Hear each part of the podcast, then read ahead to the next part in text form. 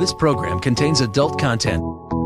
Is there a God? Big atheist. Really? What, am I an idiot? Come on. But yes, it would be nice if you could throw your sins and your responsibilities on someone else. But it's not true. It looks like far-left lunacy. I don't believe that it's true that religion is moral or ethical. You don't need to follow anybody! It's not human intelligence! If someone doesn't value logical consistency, what logical argument are you going to give them that will demonstrate that they should? Hello and welcome to the Godless Revolution. Today is Wednesday, July 3rd. This is episode 256. My name is Dan Ellis, and I'm joined in studio by... the puppy-cuddling Ryan Duffy. Matt is not with us this evening while he's... doing his new things that he's doing. Wednesdays are tough for him, and we didn't want to record on the holiday because Stranger Things stuff, 3 comes out tomorrow, and Sarah and I are binge watching the shit out of it. Oh no shit! When is it? I didn't know that it was coming out. It drops tomorrow. Oh well, I know what I'll be doing. Me too. Aside from maybe editing the show, I don't know. Maybe I'll edit the show while Tracy's still in bed. And then she doesn't leave the bedroom usually until 10 o'clock at the earliest. What the fuck? 11 most days. I mean, sometimes later. I was up, played with puppies, checked my computer stuff, news, YouTube, went grocery shopping, washed my car, and was home by 10. Oh yeah, dude. I'm usually at lunch when she rolls out of bed. Wow. Like I get up, do all my stuff, work for half the day. And I'm usually having my lunch when she rolls out of bed with all the dogs to bring them into the kitchen and feed them and stuff. So yeah, 8 a.m. is a late sleep-in morning for me usually. Oh, yeah. If I sleep in until 8, it's the weekend. And that's... I've laid there for probably an hour and a half looking at my phone. And speaking of bringing dogs down, I think last week I may have mentioned that we were thinking about maybe getting a puppy. And that did indeed come to pass, as it were. We adopted a cute, adorable little fucking, she's half Boston Terrier, half French Bulldog. So she's a Frenchton. Okay. So she looks a lot like the other Bostons that we have. But she's a bit more squat and bully breed looking. I want to take her home. Shorter legs, and she's a little bow-legged, but she's just so fucking cute. And she's so cuddly, and it's just the sweetest little dog. And she has this tiny little pinky toe on her left paw that is, it's a deformity. It's like it's like a half-grown pinky toe on her left paw. And it makes it that much more adorable because she has no idea even that, hey, you only have half a toe. Well, it doesn't look like anything that's going to hinder her. Oh, no. She still runs around like crazy with the other dogs. And when we first got her, she had pneumonia and we were not aware of that initially. We brought her home that night, met with the rescue organization that had taken in a bunch of these dogs. Met with a couple of their representatives who brought her to a local Petco where we went and met the puppy. We took Oliver and Ziggy to make sure that they were all going to get along and everything. And they're all Bostons are some of the most accommodating breeds of dogs that I've ever had. Like they're super friendly and warm and like they like other dogs and they just like hanging out and playing and being super cuddly and playful and cute. And she's just, oh my God, fucking adorable. Yeah. I was telling Ryan before we came down here that I laid down on our bed last night while Tracy was finishing up cleaning some stuff in the kitchen, and she wanted a break from watching the puppy, and so I laid down on her bed, and this tiny little puppy just came creeping over. She was like army crawling over to me and just rested her head on my neck and fell asleep, and she's just, oh my God, I can't get over how adorable she is. And she's got all this loose skin and she's so soft, and yeah, I I love her very much already. And she just laid in my lap while I ate pizza and just snuggled there. She's super cuddly. She's very playful. We took her into the vet, and she does have pneumonia. So we have her on antibiotics for that. Apparently, Tracy took her into the vet on Monday just as soon as she could, you know. Yeah. Called the vet first thing in the morning, and our vet was like, well, you know, I'm really booked up today. I'm not taking any new appointments, but you guys have been, you know, bringing all of your dogs here for so long. She's like, yeah, bring her in. I'll see what I can do for her. And yeah, confirmed that she has pneumonia. We were thinking maybe it was kennel cough. Yeah. But apparently it has developed into full-blown pneumonia. And so we've got her on antibiotics and everything. And she's already starting. Yeah, I mean, you can tell, obviously, just. She's got energy. Oh, yeah. From the way she acted when we first got her to how she's acting now, you can tell she's feeling quite a bit better. Still, you know, got to work on the potty training and stuff like that because she's only 12 weeks old, I think. Yeah. So she's just a wee baby. We've got to teach her all the things. And she's just adorable. I can't get over how fucking cute she is. I just want to squish her in a tiny little ball and put her in my pocket and carry her around all day. I don't think you have to squish her. She would just fit. Probably. She's so small. We named her Lily. For after Lilith. Yeah. So that'll be good. That'll be a lot of fun. But yeah, she's a whole lot of fun. Super sweet, cute, cuddly dog. What have you been up to for the last little while? It's been almost a week since I saw you. Almost. We recorded Thursday last week, right? Yeah. Yeah. What did I do Fridays? I don't remember what I did. I don't know what you did. That's why I'm asking. Must not have done a whole lot of exciting stuff. Yeah. I ordered some new parts for the car. I saw that you were working some things out on. Yeah, well, because I drove here in it last week, and I drove to home, and I'm like, something's not right. Like when I would stop, I'm like, the engine's kind of doing a little shimmy once in a while, like it would just feel like it would torque. Mm-hmm. And it's got a lot of power in that thing, so when it kind of torques a little bit, the whole car kind of like torques and twists mm-hmm. when you're sitting there.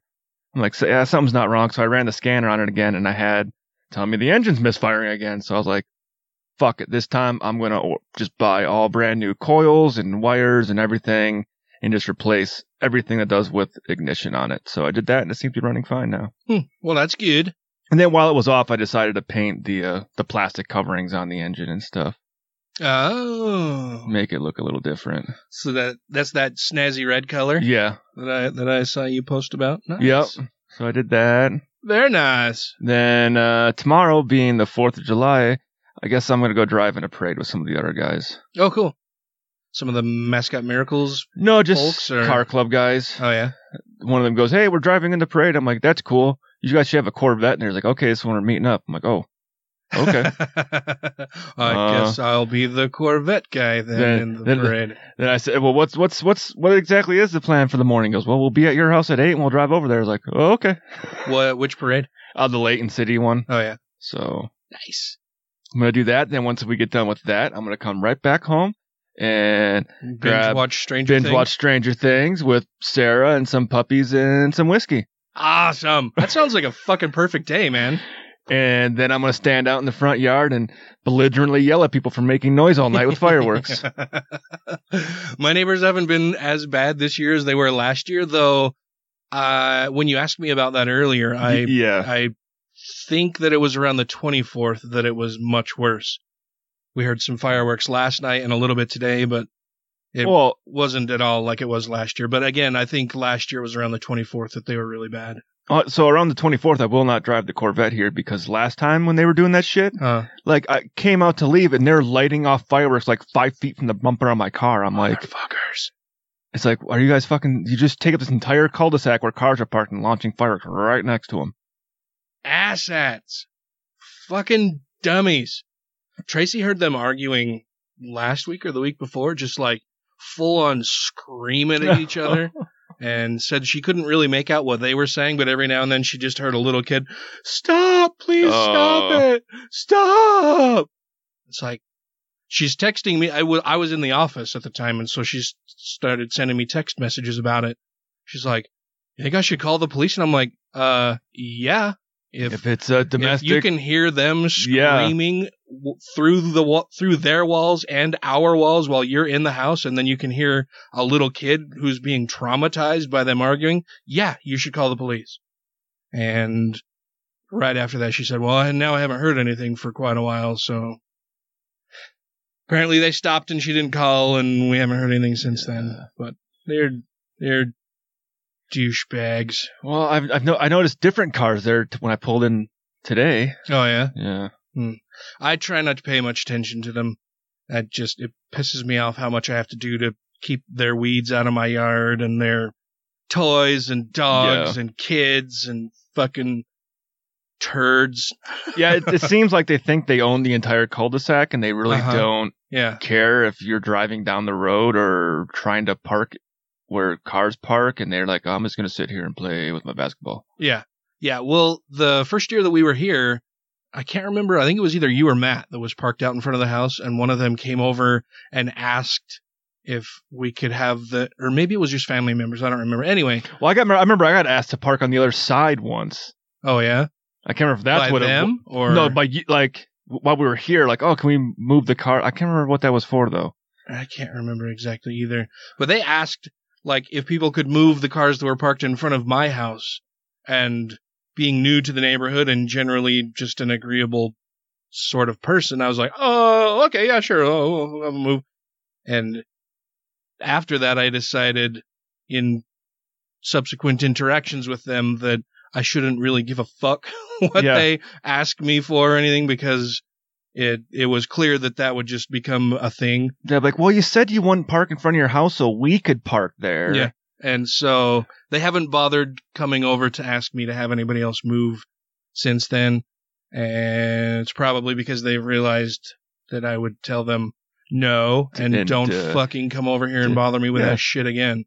It's the fucking public road in front of my house. Yeah. If people want to park there that I know who are visiting me, then yes, they can fucking park there. How about you clean some of the shit out of your fucking garage and you can park in there? Well, I think I got some decent neighbors. Yeah. Because when I was at work, Sarah said the neighbors came over to help me. I was like, what? She's like, I was trying to continue removing that tree stump, and they saw me out there with the hatchet. So the guy said, do you want some help? And they brought over a bigger axe and started helping chop out the tree stump. Looks like you need a bigger axe there, lady. Well, she had like my camping hatchet, trying to basically chop roots out of the ground that are probably, someone got to be at least 8 inches wide. Like they're big roots from this fucking thing. You talking circumference or diameter? Diameter. That's it. Yeah, when she was chopping that roots, that big with a hatchet. Yeah. And there's like one main root going straight down that I can kind of see in there. That looks like it's the width of the actual. Like it's got to be at least, I don't know, a good 18 to 20 inch stump. Damn. That's sitting there. It's one of those shit trees that Utah has that you can't fucking kill it. Like a Russian olive or... this is the stump that we poured bleach into, drilled holes into it, put bleach into it, put salt in it, and I even took that Flex Seal fucking spray paint and covered the whole thing, and shit, it was still fucking trying to live. You need to just rent a stump grinder, man. Well, it's right next to the house, so even a stump grinder, I'd be worried about like hitting the brick fascia on the front of the house there and the foundation. Like, oh, that's definitely a problem. Yeah, I'd hire a landscaping company. I'll give you $200 to come and do this. They'll probably charge way more than $200. Yeah, probably. Yeah, that shit's getting expensive, man. Anyway, what else did I want to say? Oh, no, I think that's about it for me as well.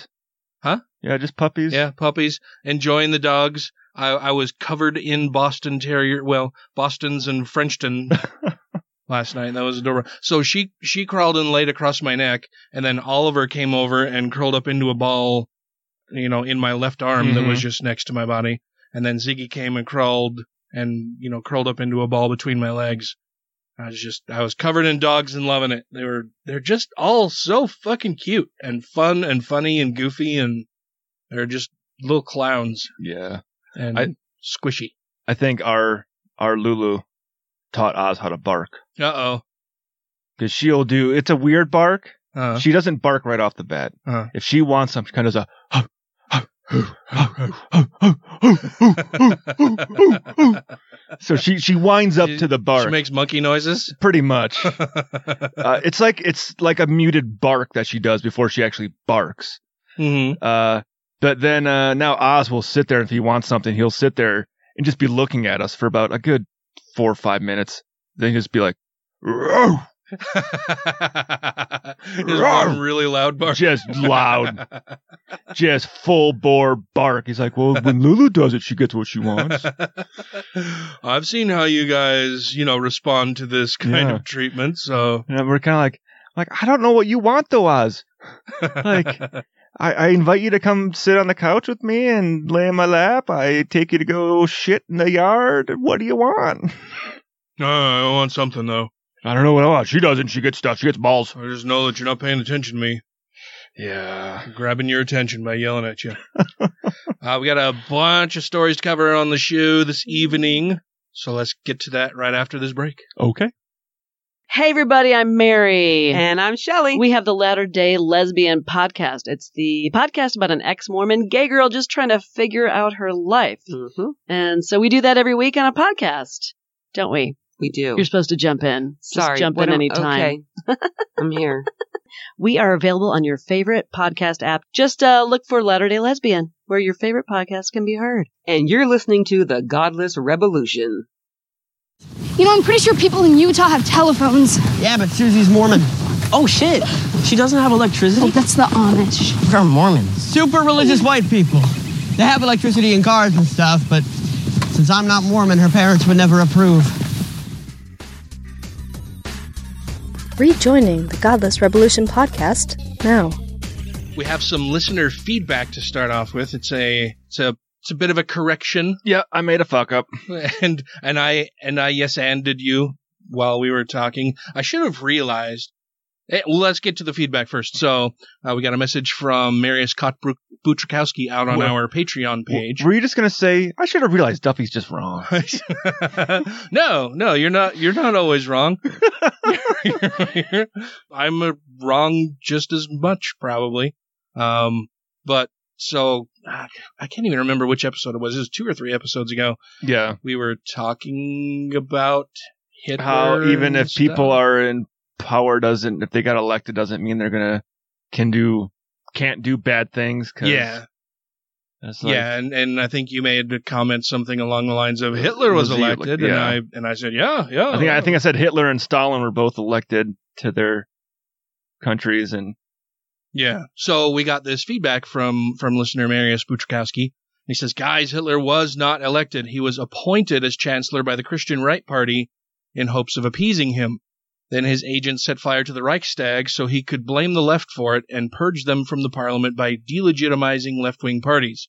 That's what gave Nazis the majority. It was a coup. And I should have, when you said that he was elected, that should have set off, a little bell in my head that you were wrong, because I've played Secret Hitler enough to know that, yeah, he wasn't elected. He was appointed chancellor and then came into power. So if I would have just played more games like that, I might have known too. But it sounds like a fun game. Well, I mean, yeah. Well, and apart from, learning this in school and stuff, and then also playing Secret Hitler, I should have been paying more attention and noticed that, but I did not. And so thank you very much for the correction. I'm sorry. We misspoke on that. We were wrong. So. And in order to address that more fully, I wanted to go and read the Wikipedia entry about the election where this all happened. This is from Wikipedia. It is on the 1932 German presidential election. It says the 1932 German presidential elections were held on 13 March for the first round and 10 April for the second round runoff. They were the second and final direct elections to the office of President of the Reich, Germany's head of state under the Weimar Republic. The incumbent president, Paul von Hindenburg, was first elected in 1925, was re-elected to a second 7-year term of office. With a name like that, I thought he would have crashed and burned. Oh, the humanity.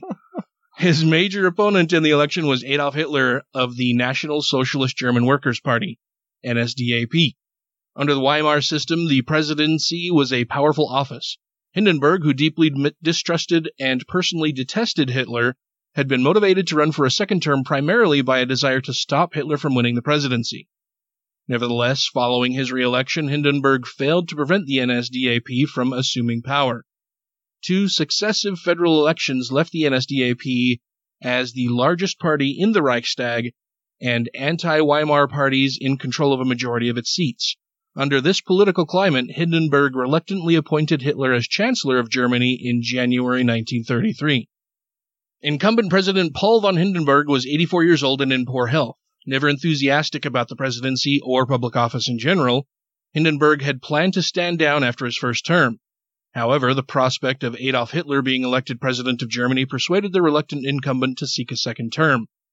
The German government of Chancellor Heinrich Brüning had developed plans to evade direct elections by a Reichstag resolution to extend Hindenburg's time in office and arranged significant concessions to be made to Hitler's NSDAP and the German National People's Party, DNVP, under Chairman Alfred Hugenberg. However, both party leaders, unified in the Harzburg Front alliance of October 1931, rejected his proposals. So, it sounds like a soft coup, kinda? A soft coup? Well, I would consider like a very straightforward hard coup would be like, we're going in, the military's taking over, and we're taking over this office. But this was kind of like, no, we kind of got in there and destroyed your rules and made it so you couldn't do anything, and we put our guy in power through semi-legal, semi-legitimate route, quasi-legitimate route. Yeah. In the 1930 federal election, the NSDAP had dramatically increased its number of seats in the Reichstag.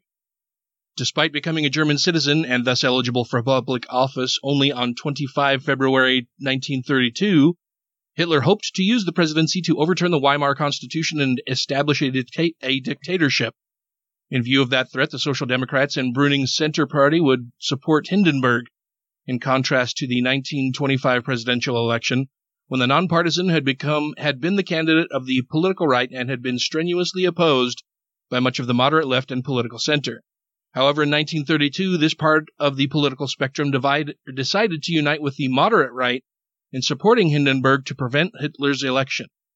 The support of the moderate Weimar coalition was also encouraged by the fact that, contrary to fears expressed at the time of his election in 1925, Hindenburg had not used his office to subvert the Constitution, as Hitler now aimed to do. What? Somebody in political office working to subvert the Constitution?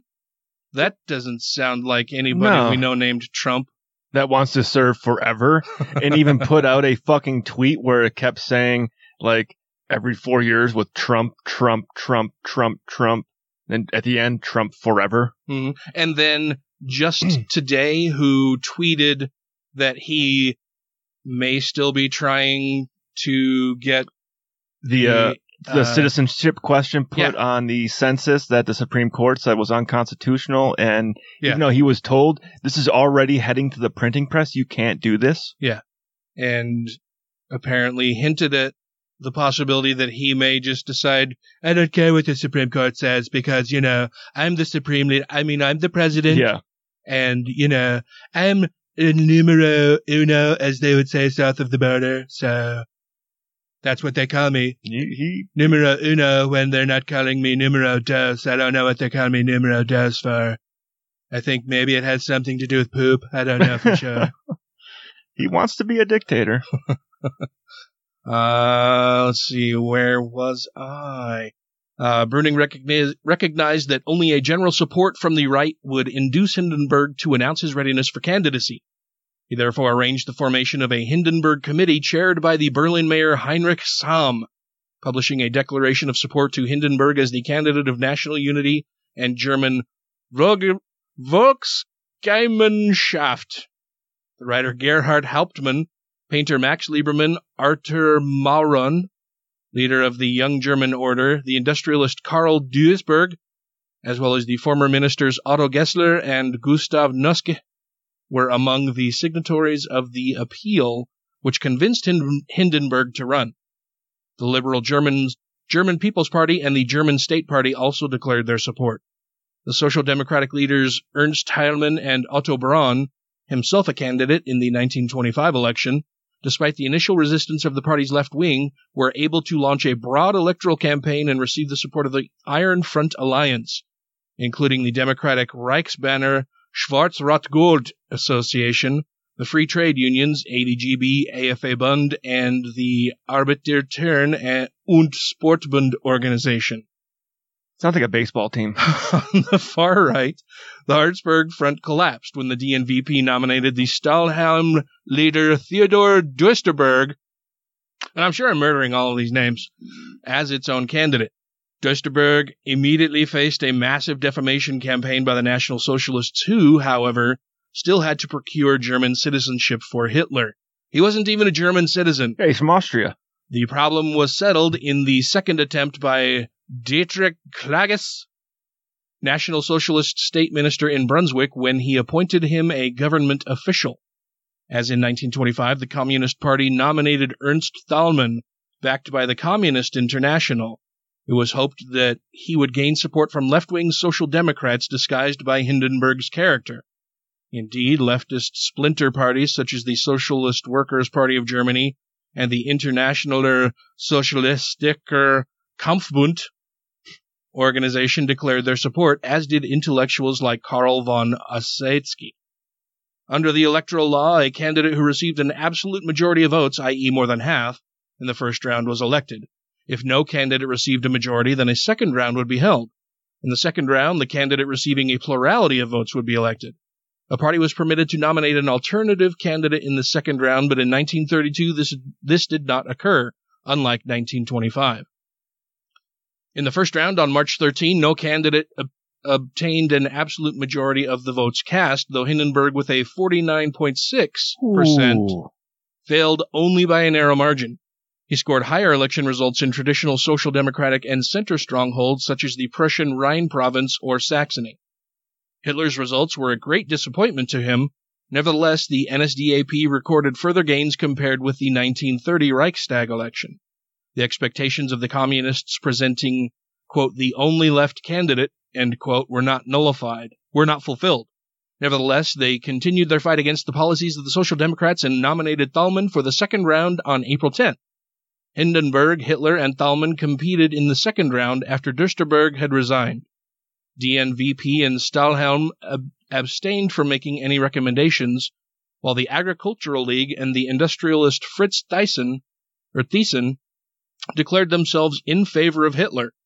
Hindenburg was elected president by an outcome of 53%, while Hitler significantly increased his result by more than 2 million votes compared to the first round, largely benefiting from Duisterberg's withdrawal. And then it's got the results here. I'm a little confused at these results. Yeah. Registered voter turnout.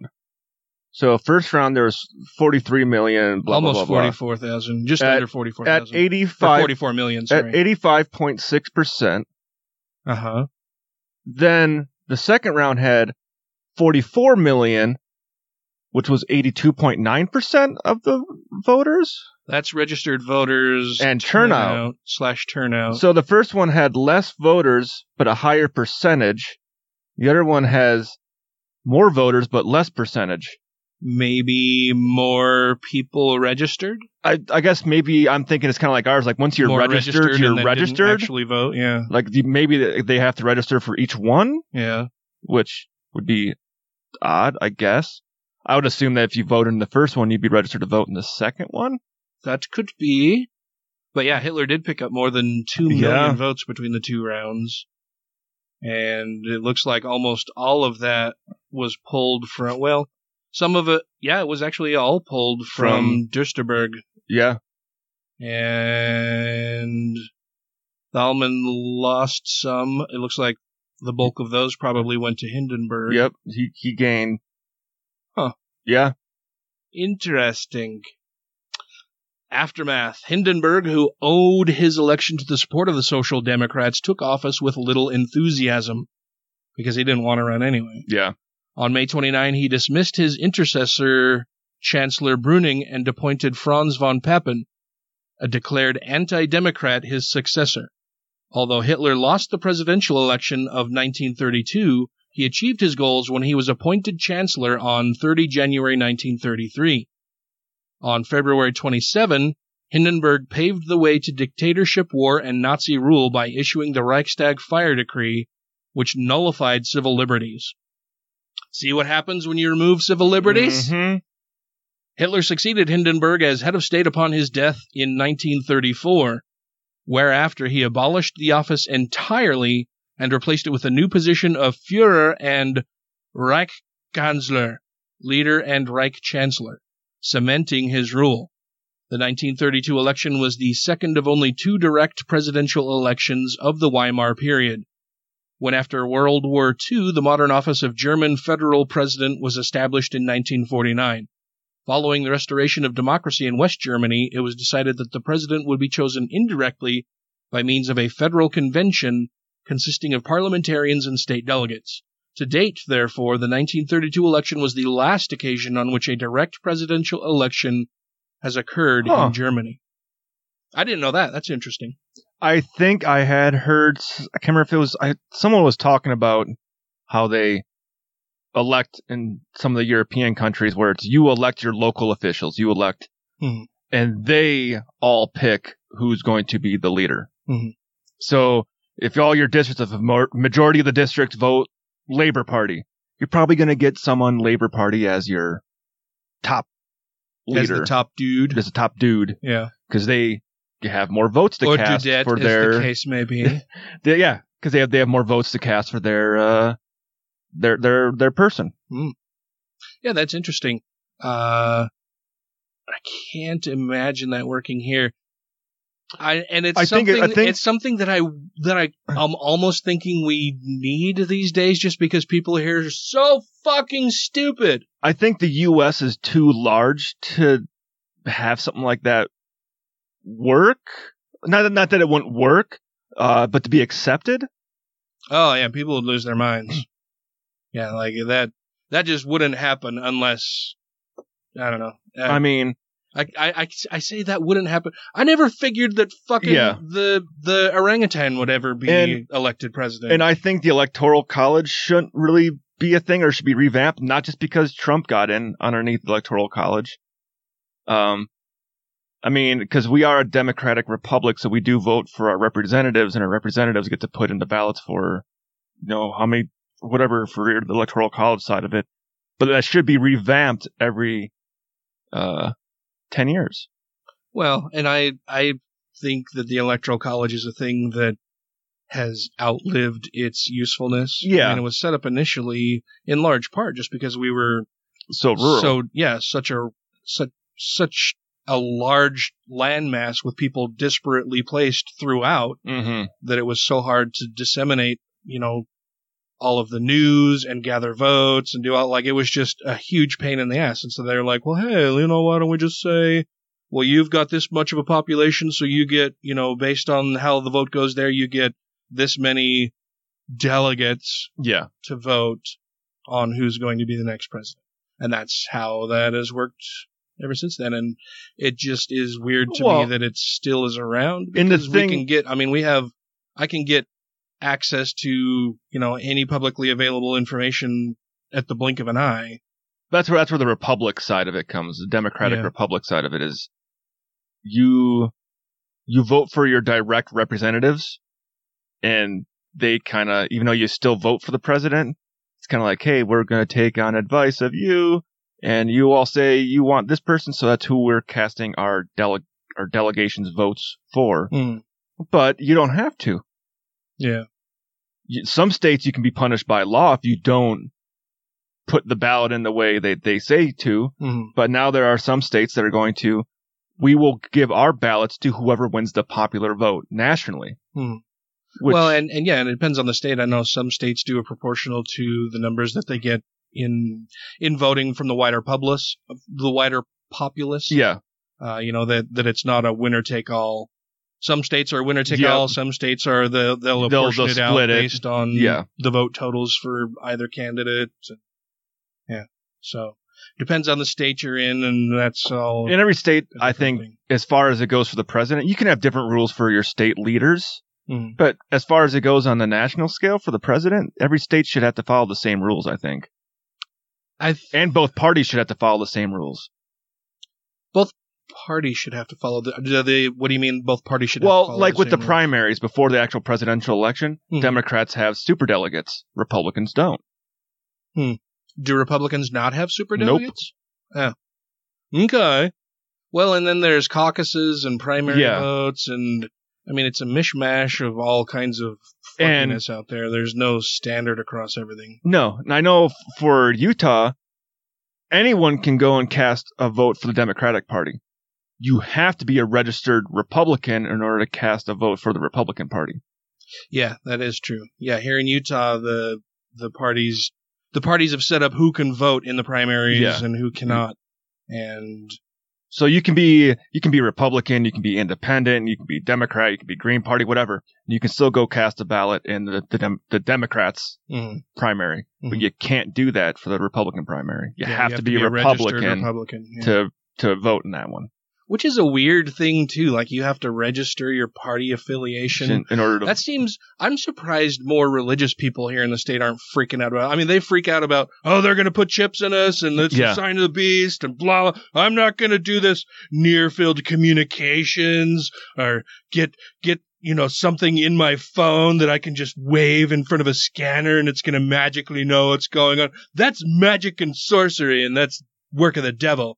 See, and I usually register as an independent because there usually isn't a really strong independent person out there that's looking for everyone that's registered as an independent to send them shit. I think most people say that they're independent, which, okay, sure, say you're independent, but you're still going to vote one way or the other. Oh, yeah. And more often you're going to vote one way versus the other. It's not – but you're not completely open to the whims of whatever. You're not – I mean, I don't know. But the Democratic Party – is going to be more likely to access voter information for people who are registered Democrats to send them information than independents. I think one of the biggest things that we could do to help improve the way elections are run and held, is public funding for elections. No outside private donor money, nothing. It's all publicly funded. You have from this date to run your campaign, go door to door, do whatever you need to do.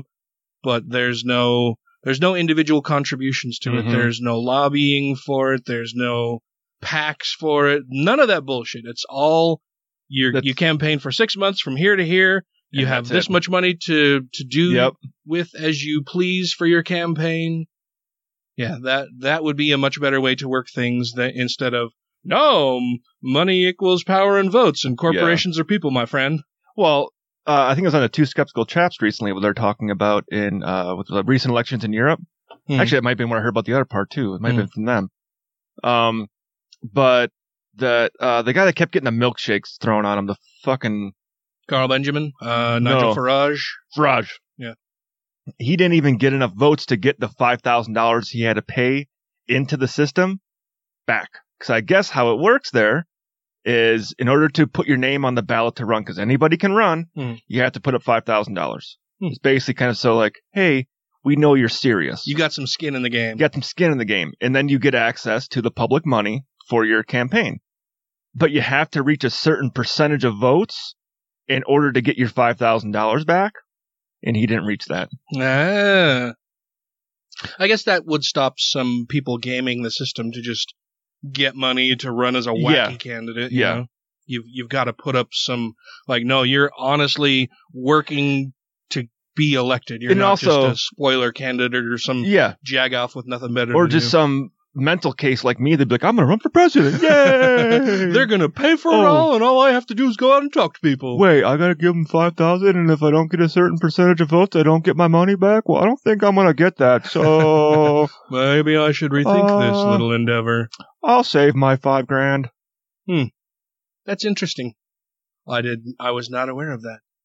But yeah, so there you go. There's some German history on the Hitlers. We are not ashamed to be corrected. No, I'm very, very glad that you sent that in, Marius. Absolutely. Thank you very much for sending in that correction and allowing us the opportunity to correct the record on that and say that, yes, we were wrong. Happy to admit it and issue a retraction and provide more information about how that all went down. So thank you. I mean, I was never very up on German history itself. I've always enjoyed reading about World War II and the different stuff that went on, but most of that doesn't cover, like the stuff I've read is, different units or whatever, not talking about how Hitler actually came to power. Yeah. And as you know, Marius, we're in America, and our education system is lacking sometimes in history. We were taught that we were very nice to Native Americans, and we just gave them all this free land. We put them up in special camps and worked to protect them from the nasty buffalo that were trying to kill him. Christopher Columbus was a great guy. Yep. Oh man, he came directly here to the Americas. Mm-hmm. And he wanted nothing more than to come and share his technology and knowledge with the other intelligent people of the world. Peoples. Yeah, he was an emissary of goodwill.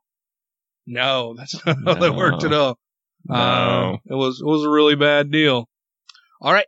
Well, that was our little update from some listener feedback and a correction. So we always drone on. We do. Sorry. We'll get on to more stuff after this. My name is Mandisa Thomas, and I am the founder and president of Black Nonbelievers Incorporated here in Atlanta, Georgia. You may find us at blacknonbelievers.org. You can also find me on Patreon at patreon.com/Mandisa Latifa. And you are listening to The Godless Revolution. I've got a good feature for you. No, you haven't. Rude. You haven't even heard it yet. No need. Crystals. Told you. Their healing power. They're bullshit.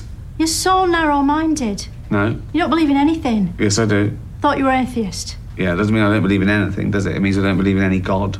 How can you not believe in God? Which one? What do you mean? Well, Zeus. Who? Greek God. Or Ra, or Ganesh? No, not those ones. The real one in the Bible. Yahweh. Just God. Well, you know how you don't believe in all those other gods I mentioned? That's how I don't believe in yours. How can you not believe that someone created all this, though? Why do you believe that someone created it all? Because it's so good. Can't just be chance, can it? What, the Big Bang? Everything came from nothing? That's impossible. You're right. God did it. Right. So, where did God come from?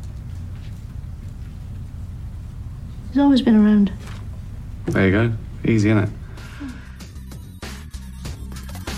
You and the Godless Revolution will be reassimilated in 3, 2, 1. Our fake historian David Barton decided that he'd chime in on some further bullshit fuckery. Well, I mean, if you stand inside of a museum, aren't you automatically a historian? I think that's how it works. Yes. Yeah. Yes, that's exactly how it goes. Yeah. So David Barton teamed up with Steven Crowder. Yeah. Just another jackass. And is promoting the idea that our founding fathers, in creating the Second Amendment, envisioned that we would have no restrictions on it whatsoever. That you have the right to keep and bear arms, period. Well, that's what he thinks the Founding Fathers intended. Then he should go read the papers the Founding fucking Fathers wrote on what they intended for the different amendments to actually do and mean. Because they wrote that down. Mm-hmm. Well, yeah, but, that doesn't fit the narrative that Barton wants to believe, so... I mean, I read the whatever chapter from the trying to promote Federalist Papers, which they do like the Federalist Papers when it agrees with them, but when it disagrees with them, they don't like that. Then they just ignore it, pretend it doesn't exist, bury their heads in the sand, be like, "Hey, this was written by James Madison." Cover their ears and go la la la la la. One of the signers of the Declaration of Independence, and the one who wrote the Second Amendment. Mm-hmm.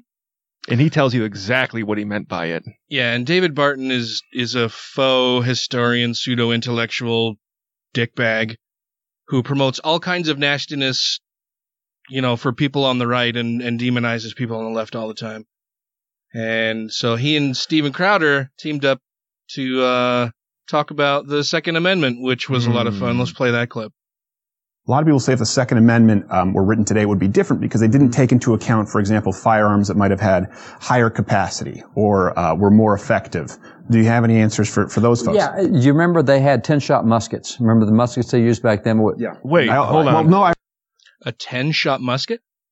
A musket, by definition, is a single-shot weapon. Is it by definition? Let me look up what a musket is. A musket is a muzzle-loaded weapon. Let's see, a musket, an infantryman's light gun with a long barrel, typically smoothbore, muzzle loading, and fired from the shoulder.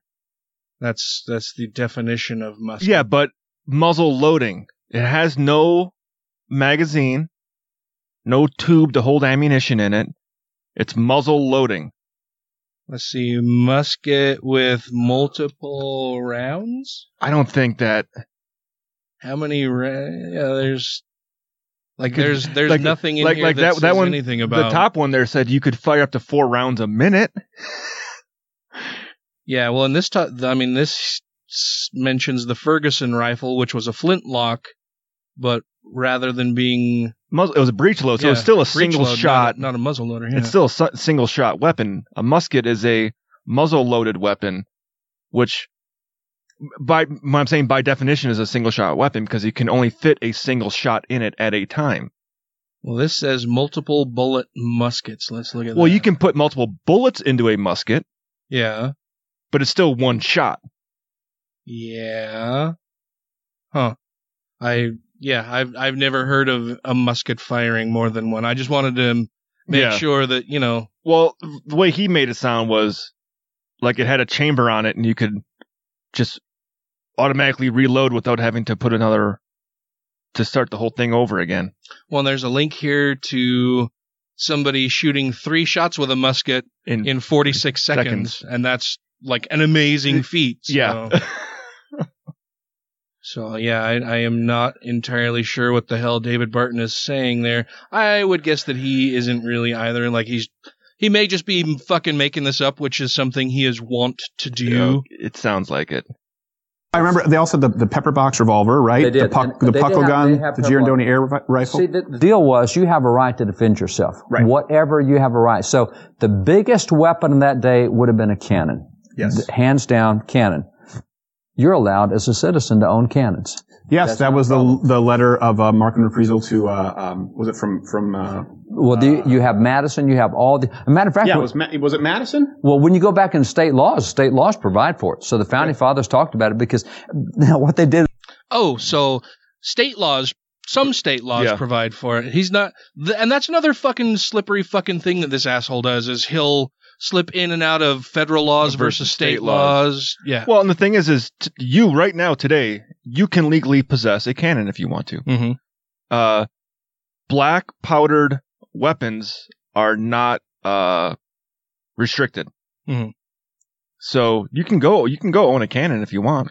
I've mentioned my grandfather on the show a few different times who is way into guns, ran a gun shop in Brigham City for several years, and currently has probably more guns than anybody I've ever met in my entire life. But he has a cannon. Yeah. And every year on the 4th of July, when I was little, I don't know that he still does it anymore, but he has this little cannon. It's probably, I don't know, 2 feet long and about a foot high. It's like this stainless steel, heavy as fuck little thing. Well, it needs to contain that pressure. But he'd take it out in the front yard and pack it with toilet paper. Yeah. And he'd fucking fire it for the 4th of July. Set up home alarms? Dude, just with the fucking toilet paper that he would pack it with would shoot half a block down the fucking road. And it's loud as fuck, man. It was pretty cool when I was a kid. I fucking loved it. It was awesome. I mean, Grandpa's going to fire the cannon. All right. I got to fire a few rounds out of a howitzer last year. Oh, that's right. That was fucking fun. Yeah. Yeah, I remember you telling us about that. That would be kind of fun. But you don't need a howitzer at your house for home protection. And, I mean, David Barton's argument is basically thermonuclear weaponry for everyone. Yeah. Well, that's the way he's going. Yeah. There should be no restrictions. You can own whatever weapons you want. Yeah. For it. So the Founding Fathers talked about it because what they did was said, hey, don't set your cannon off within a mile of town. We're tired of town getting blown up. Right. You know, but you can have a cannon. Wait. There's a restriction on that cannon? That's weird. Huh. We don't want you shooting your cannon off in town. And really, if you have this weapon for protection, then why the fuck are you shooting it off anytime other than for protection anyway? Like, well, I mean, I would have it sitting on the second story window. Yeah. And when that robber comes by and I see him coming down the road, I know which one he is. He's the same one all the time breaking into my house. Be firing from the ramparts at you, pardner. I just let loose. Got to replace all the windows in the house afterwards, but he doesn't rob me that day. Right. You know, but you can have a cannon. Whatever the government had, you could have. Right. And that was the belief, because we might have to take on the government someday. We hope that never happens. But in case it does. This is the stupidest fucking argument. That's the other thing about this bullshit that bothers me, is that he and a lot of the people who believe the same kind of bullshit set the government apart as this completely separate entity. Mm-hmm. We are the fucking government. We're the people who elect those people. Those people are selected from the populace. They're not interlopers. They're not from an invading force who come in to rule over us. They're your average everyday citizen who chose to represent their community and try to make things better for people. Which in the Federalist Papers, on the writing about the Second Amendment, lays out exactly how many people the country should have to be armed and ready to serve as national defense. Because we didn't have a little thing called... We didn't have a standing army. Well, we had a standing army. We had an active duty force. But we didn't have a reserve or a national guard for home defense. Yeah. We didn't have Army, Air Force, Marines, Coast Guard.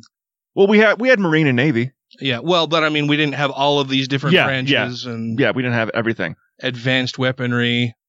We didn't have fully automatic weapons, laser guided missiles, nuclear weapons. Yeah. We defend ourselves from anything that comes after us, whether it's from foreign or domestic, whether it's a gang, whether it's a government, whether it's, again, a crazy uncle. Right. We don't care. So for them, there was no limitation on what you could use or how you could defend yourself. So they were okay with cannons, though. They're okay with cannons. And that would be our equivalent. Yeah, can you imagine somebody storming into a fucking school with a cannon? Yeah, I'm gonna go to a school shooting with a fucking cannon. Give me a break, you fucking disingenuous fucking hack.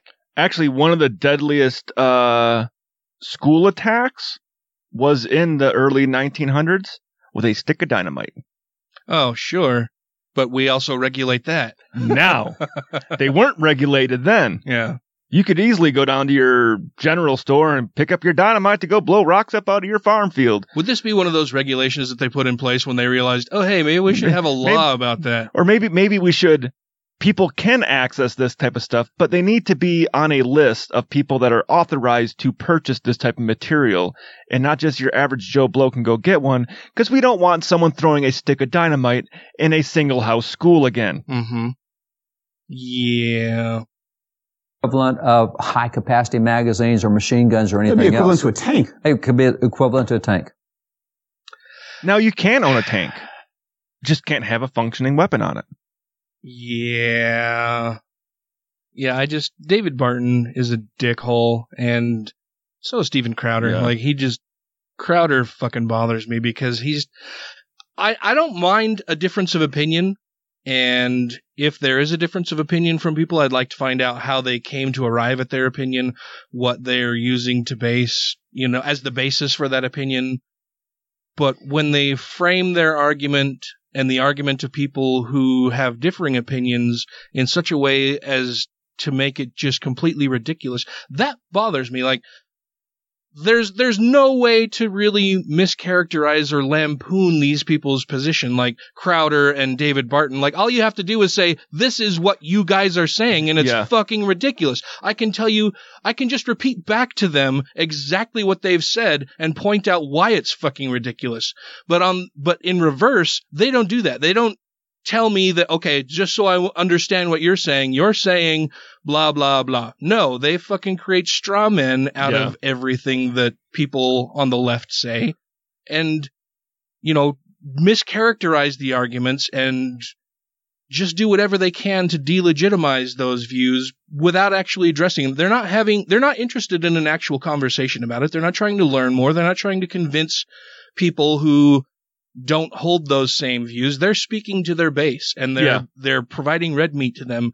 They're not interested in real dialogue or trying to figure out what is the best way to go. They've made up their minds that they're right, and they don't fucking care about new information, about somebody making a convincing argument.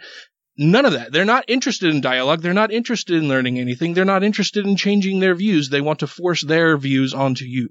Well, and I saw it pop up a little while ago where it was like, the reason why such and such country never invaded America was because we have so many armed citizens and they knew they couldn't fight us.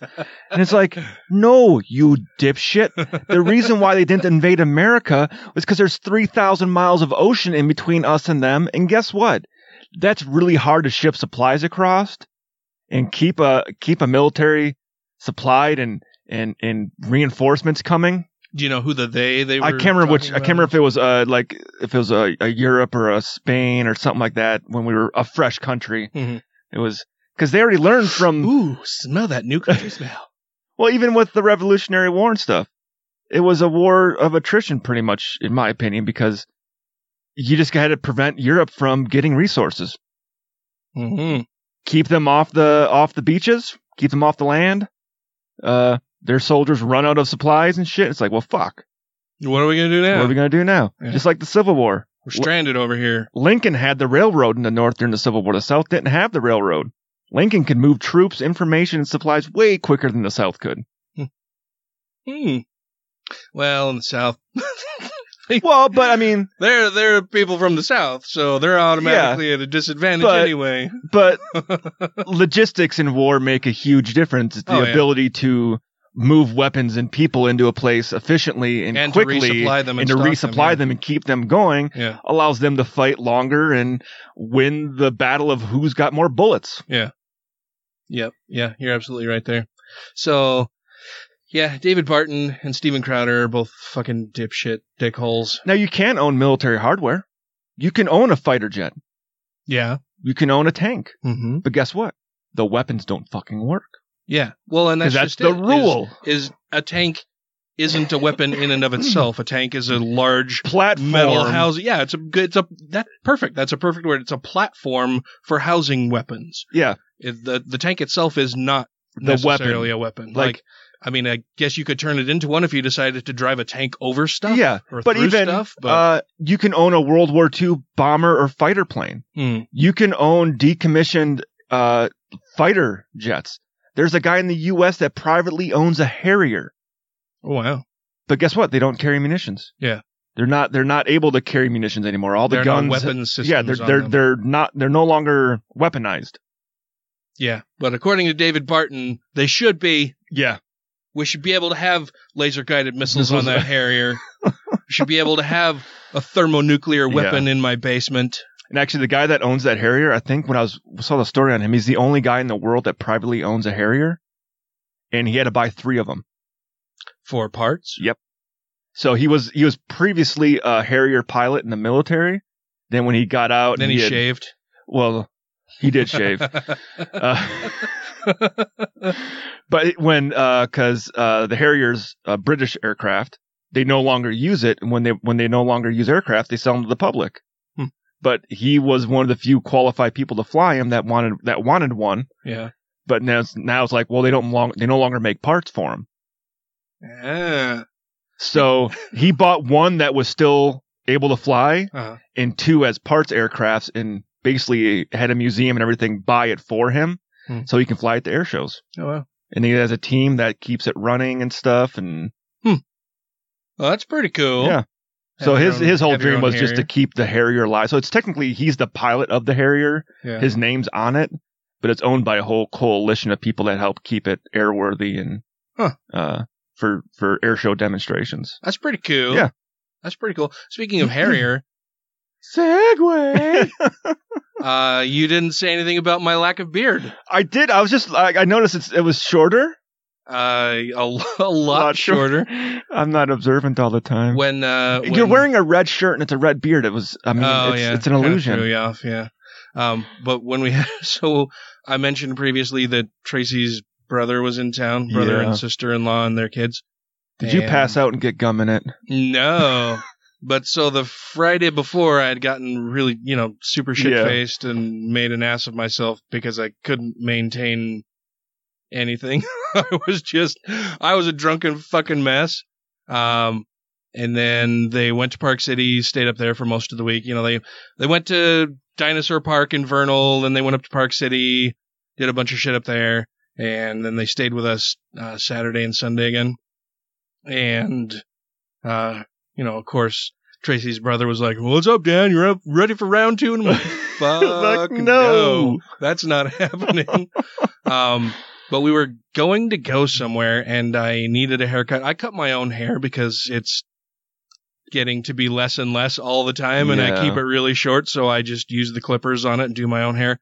And I have also been trimming my own beard, and that's been going pretty well for several years now.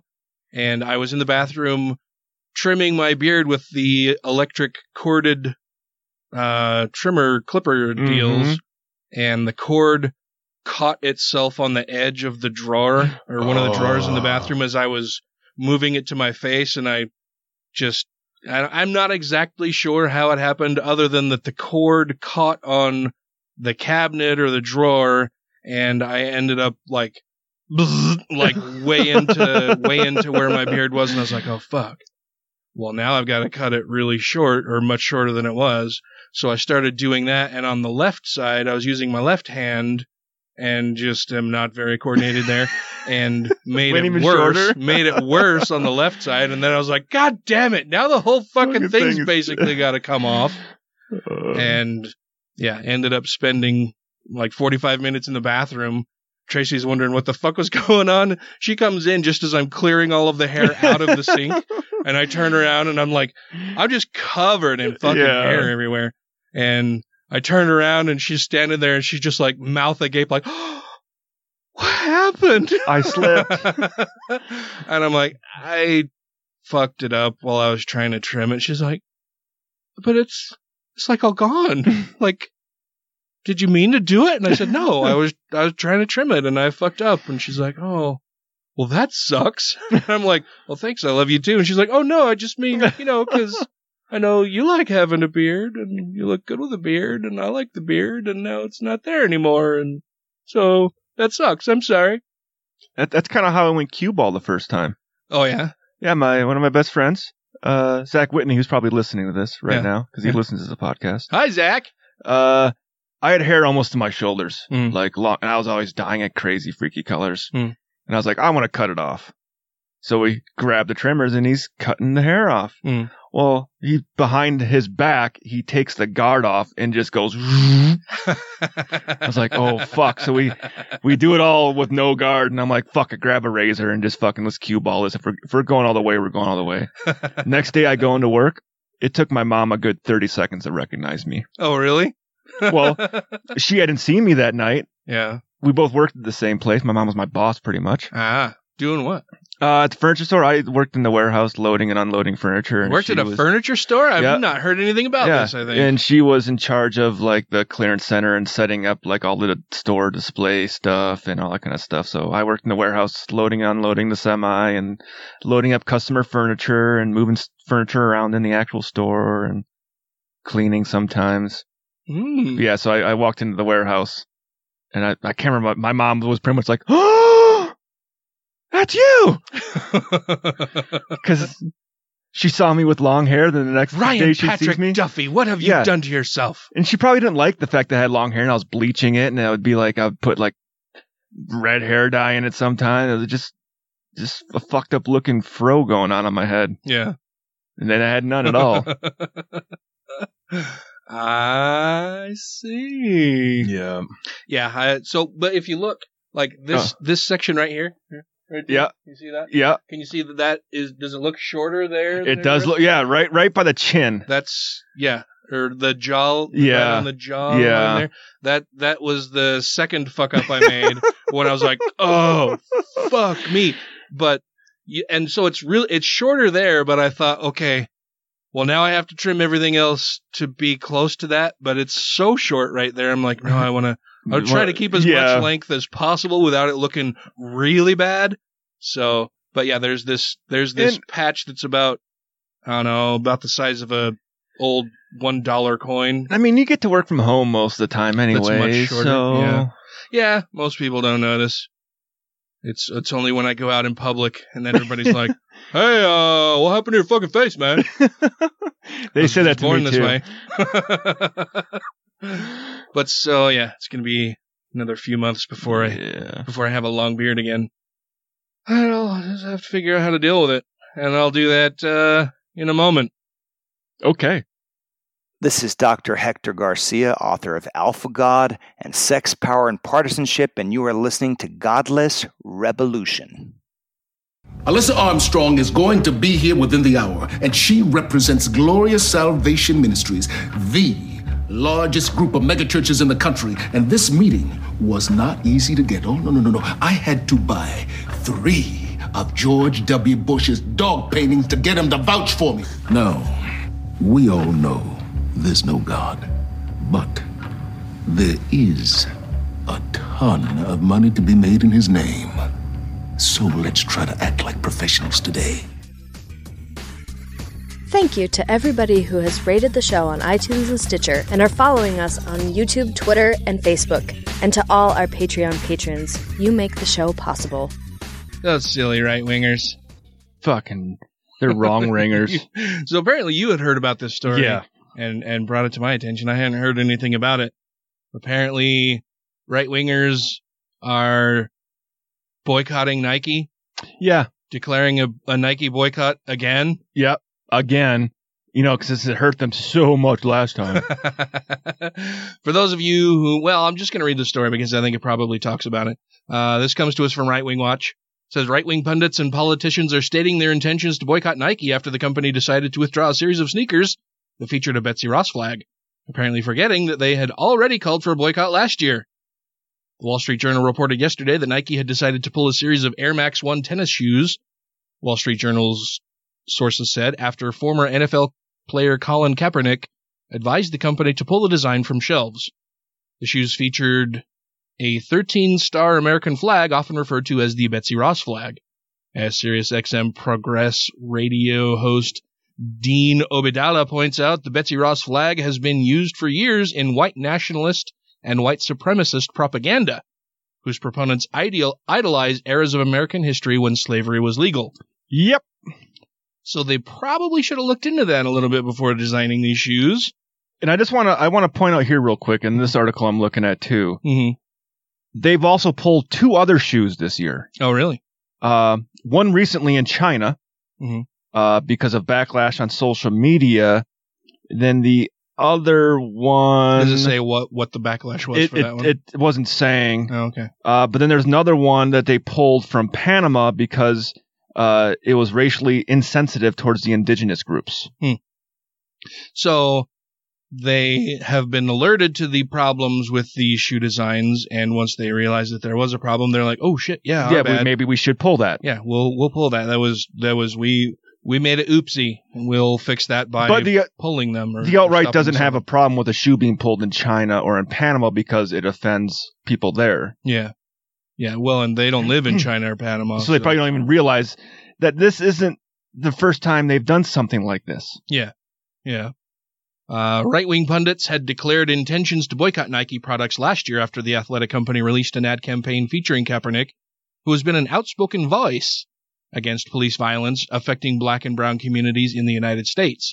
After the ad campaign debuted last year, conservative internet users shared photos and videos of themselves mutilating their Nike sportswear, setting Nike shoes on fire, and taking scissors to Nike socks, which is just fucking stupid. You already paid for it. You've already bought this shit. You're not harming Nike.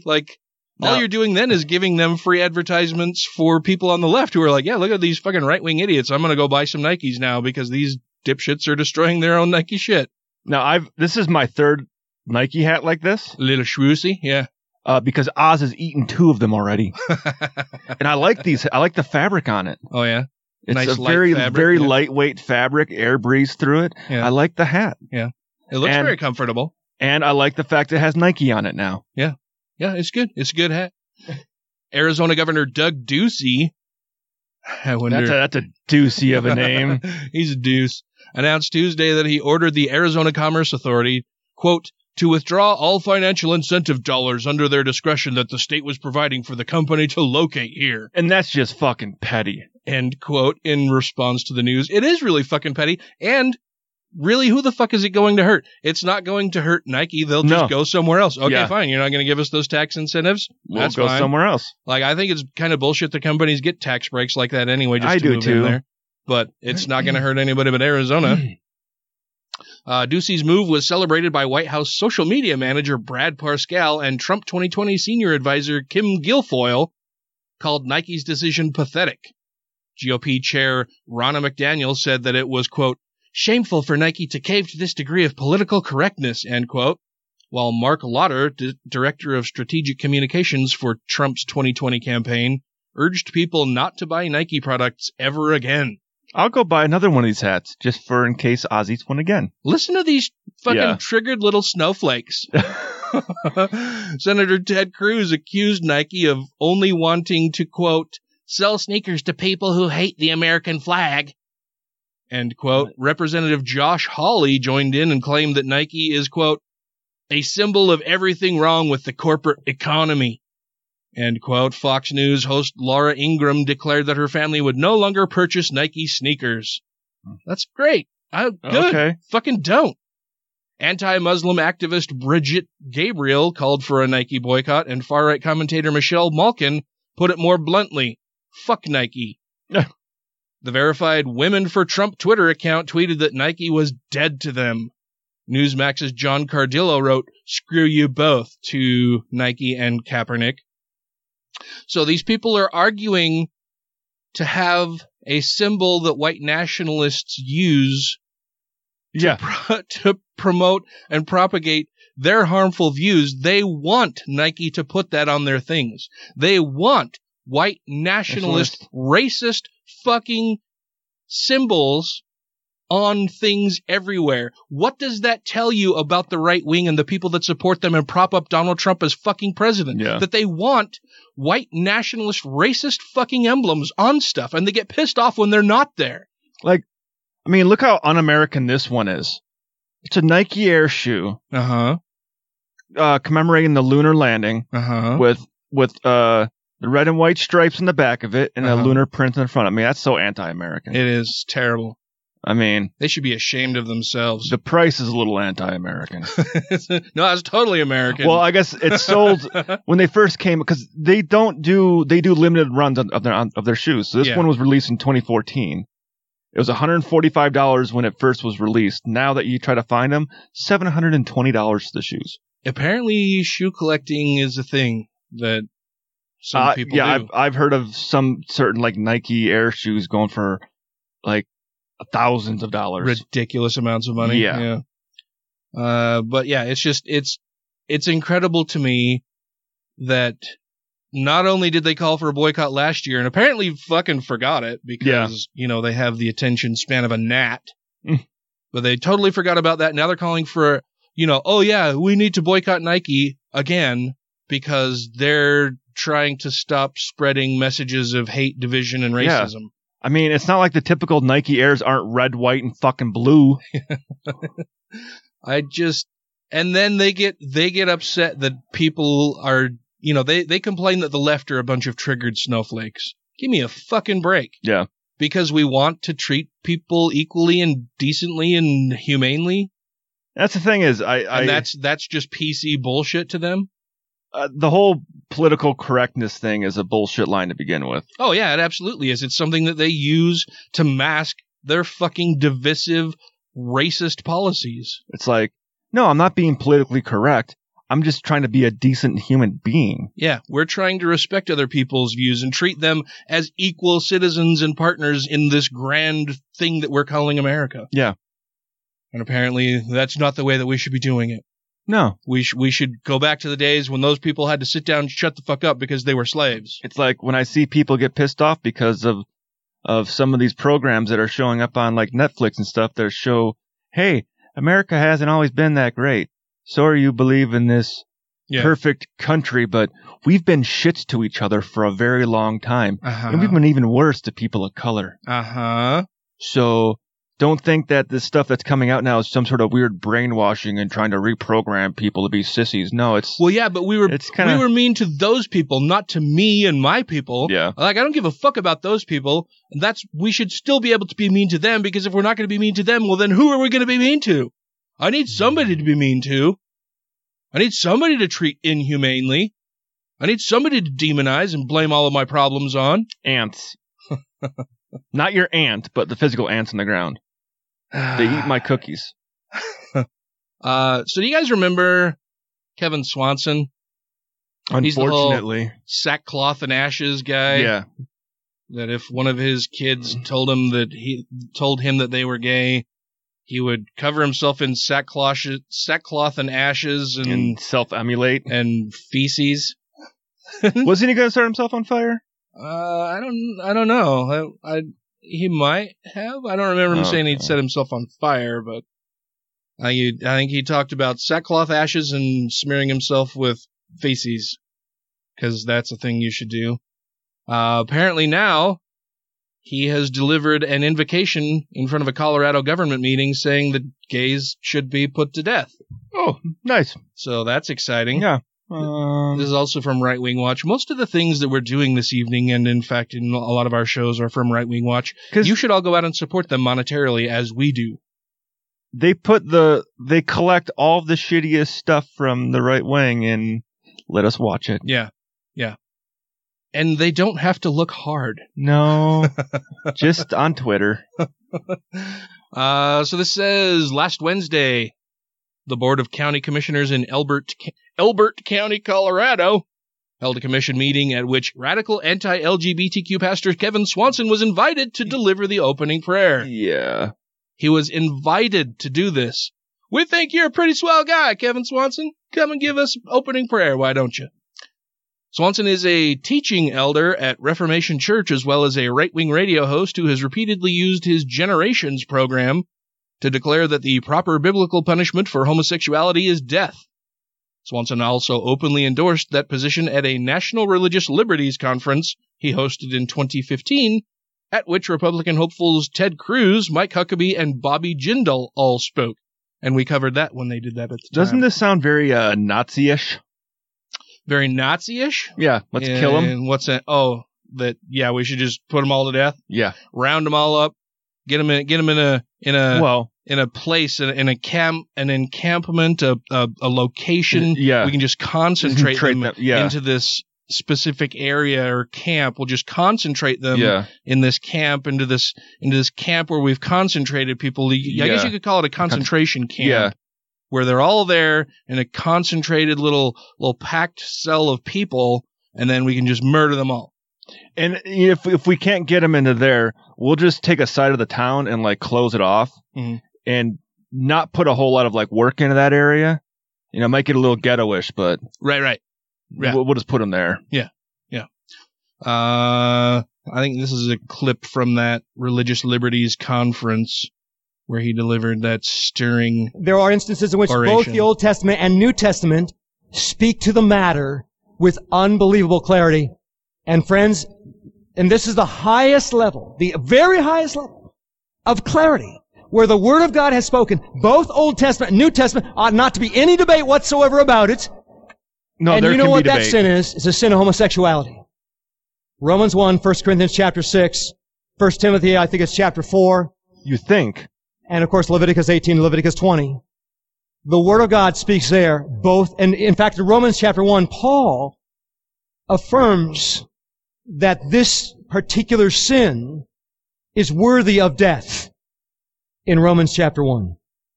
Yeah, we should all, just use that one single book as our source for all moral guidance and learning of every kind. I mean, it's really the most important and only book that we should ever really focus on. I mean, I think the podium says it all. I can't see what the bottom half has, but the top half says freedom. Then I can see a flame just burning freedom. He just wants to burn our freedom to the ground. Wants to burn all that freedom away. So Granted, there are varying levels of clarity / relevance relating to ethics, but still the Old Testament and New Testament, I believe, both speak with authority, and we ought to receive it. No. What? Both speak with authority, and we ought to receive it. We ought to receive that authority from this ancient book of fairy tales and treat it as if it's the most important thing ever. I give that book no authority or respect.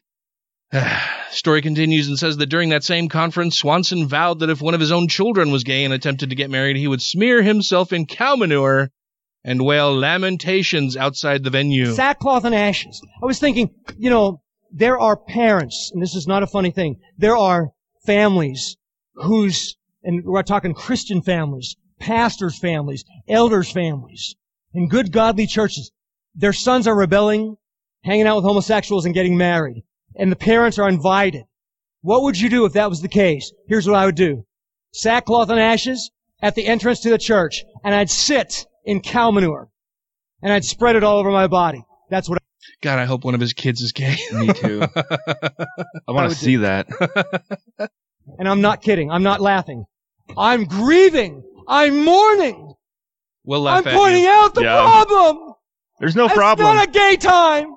These are the people with the sores, the gaping sores. We did cover this. The sores that are pussy and gross, and people are coming in and carving happy faces on the sores. They're carving happy faces on the sores. That's not a gay time. That's terrible. That's not a nice thing to do. Don't you dare carve happy faces on open pussy sores. Don't you ever do that. Who's doing that? I tell you, don't do it. Sackcloth and ashes. This is what America needs. Who's? I want to know this guy that's just randomly going on the street going, ooh, pussy sore. I need to carve a happy face in that. Oh, let's turn that front upside down, Mr. Pussy Sore. Oh. Well, you know, a frown is just a smile you're looking at the wrong way. The story continues and says, recently Swanson warned that God will cut down pop star Taylor Swift for releasing a pro-LGBTQ song and declared that the wildfires that ravaged California last year were God's punishment on the state for its years of attempting to legitimize the sin of homosexuality. And he's probably not mad at the fact that the song was LGBT affirming. It's probably more the way it portrayed people from the right. Oh, I'll bet it's both. Because it portrayed the people on the right as they are in the nature. Yeah. With their ridiculous fucking signs and stupid sayings about, it's not Adam and Steve, it was Adam and Eve. Such comments are par for the course for Swanson, whose outrageous views have chronicled, or the right-wing watch has chronicled for years, including the Girl Scout cookies promote lesbianism. Women who use birth control have, quote, little tiny fetuses, these little babies embedded into the womb, meaning that the wombs of women who have been on the birth control pill effectively have become graveyards for lots and lots of little babies. Better shove some crosses in there. It sounds like somebody needs to douche. Gonorrhea is God's punishment for single women having sex. Frozen is a demonic movie meant to indoctrinate my 5-year-old to be a lesbian. Beyonce is possessed by demons. I've heard many people say that. Sodomite schools are pushing child abuse and homosexual forms of laboratories. Our sodomite schools, those are public schools, I'm guessing. Or laboratories, I guess. What? Are those public schools? Oh, I'm sure they are. Flooding and fires in Colorado were the result of, quote, decadent homosexual activity, end quote, and women wearing pants. So, you hear that, ladies? You need to stop wearing pants so the flooding and fires in Colorado will stop. You just need to wear capris so when the floodwaters do come up, your pants don't get wet. It points to the ridiculousness of their stupid beliefs in this invisible magic sky wizard, right? Like, that is so upset by the things that these people don't like that he's going to do something about it. And, you know, where he could do something that would absolutely directly point to the existence of him or her or it or whatever, that rather than doing that, he'll do something that then people can interpret as being, oh, well, God was really upset you wore pants, and so he set this hill on fire. How the fuck do you make that connection? Well, if you look at the hill here, sir, it burned in the formation of a pair of pants. It clearly has, if you look toward the upper part of the hill, some rather pronounced breasts. Yes. And as we work our way down, you can see that the fire line stopped right at the belt line. Yep. And then it's just a burned pants figure in the side of the hill, clearly indicating that God hates pants. Yes. And if you notice, it's got a very nice belt buckle on it. Yes, yes. A rodeo champion of some sort, I'm guessing. I might mine for gold there. It's sign from God. I don't understand how they can just read what, like, something happens and they're like, oh, well, some invisible force is pissed off about something. What is it that I don't like that I can say that this invisible force that's more powerful than me, chose to do this? Like, if your God communicates with us that way, then he's a fucking idiot. Well, so this is on subject, but not on subject. We've been having more missionaries stop by lately. Oh, yeah. And I got that. By we, you mean you and Sarah? Yeah. Oh, okay. So I was in my office, and I see on the doorbell thing, I'm like, I just yell out, fucking missionaries are here. And she goes up. So I keep listening to their conversation. And Sarah's kind of going soft on them. Uh-huh. And they keep talking about, well, we have prophets that have told us this and this and this. My thought is, I'm like, you do realize that you're saying that you have people that talk directly with a God. By definition, you are in a cult. Well, I don't think that's the definition of a cult. I mean, there's a lot of different things that go into it, but one of the big things with the definitions for cults is someone who thinks they have a direct contact with a god. They have the hotline phone to Jesus. Is one of the defining parts of how you define a cult. Yeah. Yeah, separating you from your family members, demonizing others, isolationism. Yeah. Yeah, there are a bunch of different things, all of which really the LDS Church fits into a little bit at least. They probably hit 9 out of 10 requirements. Yeah, yeah, I would say easily. And, I mean, really, it's just the Mormon Church has grown so large that it's hard to call it a cult because there's so many members. But doesn't matter. That shouldn't matter. That would be saying, like, the more people that believe it, the more true it is. Yeah. Like, no, that doesn't matter how many people believe or take part. Yeah, the bandwagon fallacy. Well, a lot of people believe it, so it must be true. No, that's not really how this works. I need to find that.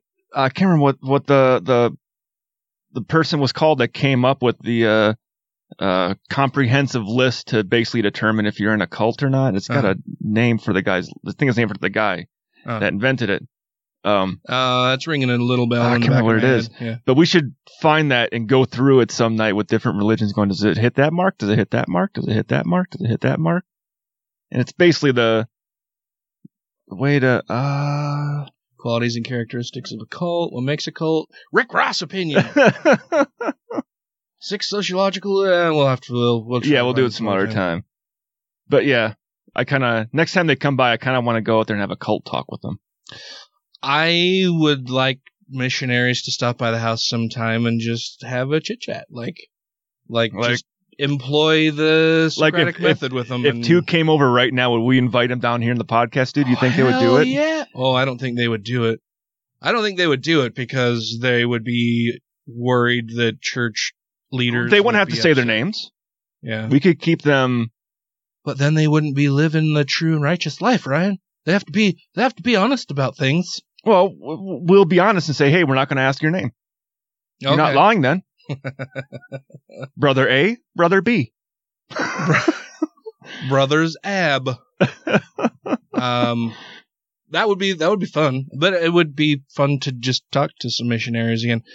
Maybe I should pull the sign off my door, but Tracy really likes it. I don't think they're gonna knock. Yeah.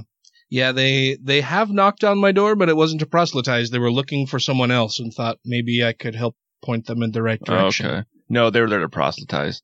They were just pulling out the last second when they saw the sign and saw your they probably atheist rang the doorbell. Or satanic shirt. Yeah, and like, they rang the doorbell fuck. And then saw the sign and went, oh, no. Then they see you and they're like, oh. Do you know Bill? So we're looking for Brother Smith. He used to live around here. John Smith. Joe? No, Smith. It's Smith. You know a Smith around here? Maybe a Doe, a John Doe. Is there a John Doe in the neighborhood? I think there might be. We're looking for that person to really help them, help put them on the straight and narrow, put them back on God's path. Yeah, they haven't been tithing the full 10%. We got their taxes and notice they're lying. They're only paying 10% on their take home and not on the gross. And so that's gross.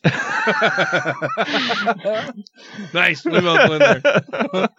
We'll finish up the show with some Lance Wallnow stuff, or maybe some Sterling Van Wagenen stuff. I don't know. We have some stuff. Okay, that's coming up in just a minute. Hi, everybody. This is Mikey Weinstein. I'm the founder and president of the Military Religious Freedom Foundation, and you are listening to The Godless Revolution. I don't like him. The priest. I know his alibi is good, but I don't like him. Man signs up to go without fucking for life. Either he don't know himself for a liar, or he's some type limited edition psycho, you know? I mean, everybody's fucking something. If you have questions, comments, concerns, compliments, corrections, criticisms, or concepts for content, contact the show via email at godlessrevolution@gmail.com, by text or voicemail at 330-81-REBEL, or Twitter the twatter at TGR Podcast. Thank you! This is some local news that has national impact just because of the person involved. Well, and the crimes. Sure, yeah, but I mean, he's a mover and a shaker. He's a to-do person. Well, maybe then it is only in Utah. This comes to us from the Salt Lake Tribune. Headline says Sterling Van Wagenen, a Latter-day Saint filmmaker, gets 6 years to life for child sex abuse. I hope it's the latter. Yeah, me too. American Fork. If it was up to this young girl, Sterling Van Wagenen would spend the rest of his life in prison for sexually abusing her. She stood in the courtroom Tuesday, arms crossed, as her older sister read a statement. She wants him to stop apologizing, she said. He should have come clean earlier and told her parents that he had touched her inappropriately. You lied to literally everyone, the girl said in her statement before Van Wagenen was sentenced Tuesday to spend at least 6 years in prison for the abuse. And he's 71, I think it says. Yes, 71, so yeah. She's the second person that Van Wagenen, a 71-year-old Latter-day Saint filmmaker who, with deep ties to Utah's film industry, has admitted to molesting when they were children. And she wonders now if there are more. She urged him Tuesday to come clean if there are others. I believe with all my heart that there are others that you damaged, she said in her statement. Van Wagenen appeared emotional at times, steeled at others during his Tuesday sentencing, where he was sentenced to 6 years to life in prison. When it was his turn to speak, he turned to the victim's family and offered no apology and no new admissions. Quote, It's clear that any kind of apology I can make is meaningless at this point, he said. So I'm not even going to attempt one. I want you all to know I feel the consequences of what I've done. I feel them deeply. Yeah, you can't apologize for something like that. Yeah, and that's not the fucking point, dude. Nobody cares how you feel about it. No. You should be contrite and feel pity and shame and sorrow for the lives that you have fucking ruined through your actions. It doesn't matter how you feel about it now that you're caught and being punished. You should feel remorse for the lives that you fucking ruined. Yeah, for your few minutes of gratification for their destroyed lives. Yeah. A few moments went by, his attorneys talking to the judge about a housekeeping matter, when Van Wagenen interrupted. He had more he wanted to say. Oh, really? Oh, I'm so curious. He told the judge that he wanted to thank Sean Escobar, a man whom he molested during a 1993 sleepover at his home when Escobar was 13. Now, just that sentence alone seems... Yeah, he wants to thank him for what? Yeah. Not coming forward? Yeah. The girl had come forward earlier this year, and charges were brought after Escobar gave permission to the Truth and Transparency Foundation, the nonprofit group behind the Mormon Leaks website, to publish a secretly recorded conversation in which Van Wagenen admitted to abusing him. Quote, "I am grateful to the blessing that Sean Escobar has been to me personally," Van Wagenen said, "for bringing this all to light." You could have brought it all to light yourself. Yeah, or absolutely. You could have not fucking done it to begin with. Mm-hmm. Escobar was sitting in the courtroom Tuesday on the same aisle as Van Wagenen's other victim. After the hearing, he said he didn't know how to feel about his abuser's gratitude. Maybe it showed how chronic and evasive Van Wagenen had been around these issues for years. It was surreal sitting next to this young girl, Escobar said, who was the same age as he was when Van Wagenen abused him 25 years ago. 25 years ago, and so, he's just now getting punished for this. Well, I mean, that's the 25 years between the two victims that are sitting there. Right. That's just the one sitting there. Yeah. Van Wagenen admitted to abusing Escobar back in 1993 to police and his lay leaders within the Church of Jesus Christ of Latter-day Saints. You know, the Mormons. Yeah, the ones that don't report anything, too. But he never faced criminal charges for that abuse. He was disfellowshipped, a penalty short of excommunication from the Utah-based faith. He got church punishment. He got a slap on the wrist from the church. He wasn't even excommunicated. They excommunicate people for being gay, for having sex out of wedlock. They didn't excommunicate this guy who was raping fucking children. That's the kind of fucking church the LDS church is. Or what Sam Young recently, who got excommunicated because he said, "Hey, because I don't think it's appropriate for you to talk about sexual stuff to kids." Yeah, yeah, he was excommunicated for highlighting the fact that bishops have interviews with children where these bishops ask young kids if they're masturbating, if they're touching themselves, how often they think about sex. They have them go into graphic detail about the things they're doing. They should not be allowed to talk to minors about anything sexual. Right. And Sam Young stood up to that and said, "Hey, I think this is a real problem. We shouldn't be doing this." And the church fucking excommunicated him for calling that into question. Whereas this guy admitted to raping a fucking child and wasn't even excommunicated. He was disfellowshipped. Yeah. And it was never reported to the police. Yeah. That is the type of shit the LDS church fucking does. It's gross. Well, not just the LDS church, though. Oh, yeah.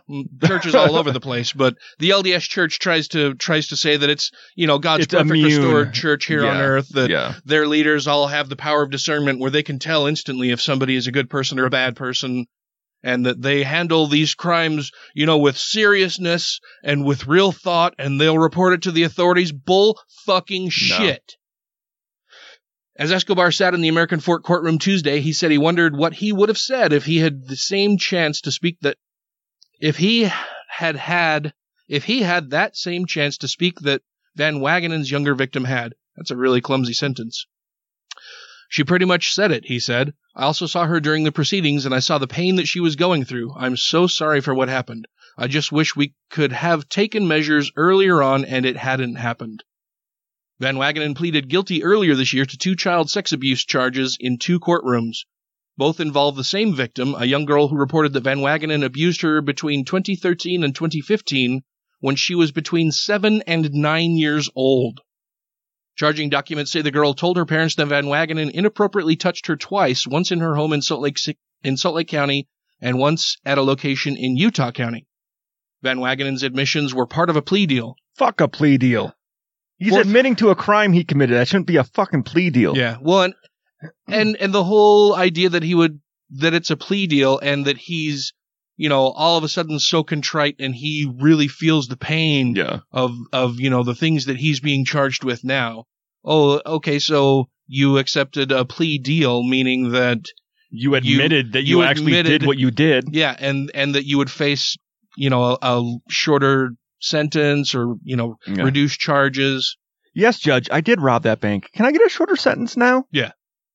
4th District Judge Roger Griffin sentenced Van Wagenen on Tuesday, while a judge in West Jordan will do the same next week. How much time Van Wagenen spends behind bars ultimately will be up to the parole board, but Griffin urged the board to impose a long sentence. He said that though Van Wagenen reported that he had suffered trauma as a child himself, he should have known better as an adult that what he was doing was harmful. Yes. You think? If it harmed you as a child, don't do it to someone else. Yeah. The judge choked back tears Tuesday as he addressed the victim directly. Quote, I want the victim to know you did the right thing, he said, and you are not responsible for anything that happened. End quote. The Salt Lake Tribune generally does not identify victims of sexual abuse, but Escobar agreed to the use of his name. After Tuesday's court hearing, the young girl hugged her family and cried, then shared a hug with Escobar. It was the first time the two had met. Escobar noted the girl's bravery, calling her my little hero. It took him 25 years to come forward and say that he was abused, and she had the strength to stand before her abuser Tuesday. He'll never get the same chance to see Van Wagenen handcuffed and led away to prison for sexually abusing him. But Escobar said he's grateful that the other victim will not have to live the life that he did, wondering for decades about the abuse and questioning what happened. What a blessing, he said. She doesn't have to spend the next 25 years wondering if he's hurting other people and if he's being honest. That's a gift. I would have loved to have that. Van Wagenen's movie resume is extensive.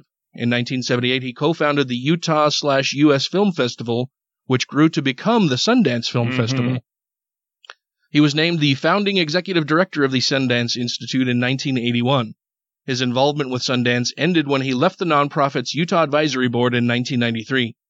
He was a producer of the 1985 film The Trip to Bountiful, for which Geraldine Page won a Best Actress Oscar. He directed the second and third installments of The Work and the Glory, movies based on author Gerald N. Lund's fictionalized accounts of early Mormonism. That sounds so exciting. In 2013, the church began showing 3 films directed by Van Wagenen as part of Latter-day Saint temple rituals, according to the Truth and Transparency Foundation. Those rites are among the faith's holiest ordinances, available only to devout members. Not really. Devout members and Mike Norton. Yeah. Van Wagenen also was executive producer of the 2018 film Jane and Emma, about the friendship between Emma Smith, wife of church founder Joseph Smith, and African-American convert Jane Manning James. So the church didn't do anything to fucking discipline this guy other than disfellowshipping him for a little while, not reporting him to the police, and allowing him to go on and commit other acts against other children and ruin their fucking lives because he was making films for them that they liked. I wonder if he was a good, upstanding member of the church. And are they going to continue showing the films in the temple? I would imagine that they will, and are. I mean, they doesn't. I've seen no mention anywhere that they've commissioned somebody to create new films. They're probably proud of his work. He's still a good member. He's just misunderstood.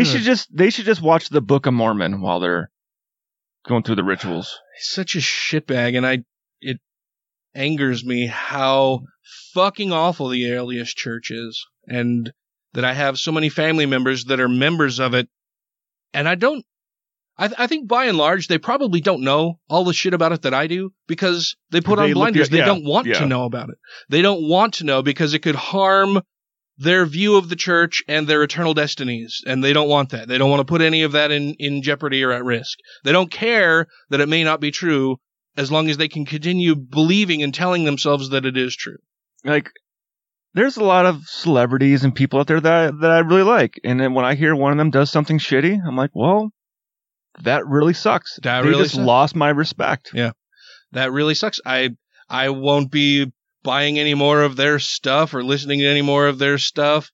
More than that, though, I feel sorry for their victims that they've harmed throughout the process. But with people of faith, they do the other things like, well, I didn't hear that. Yeah. Oh, I didn't know that.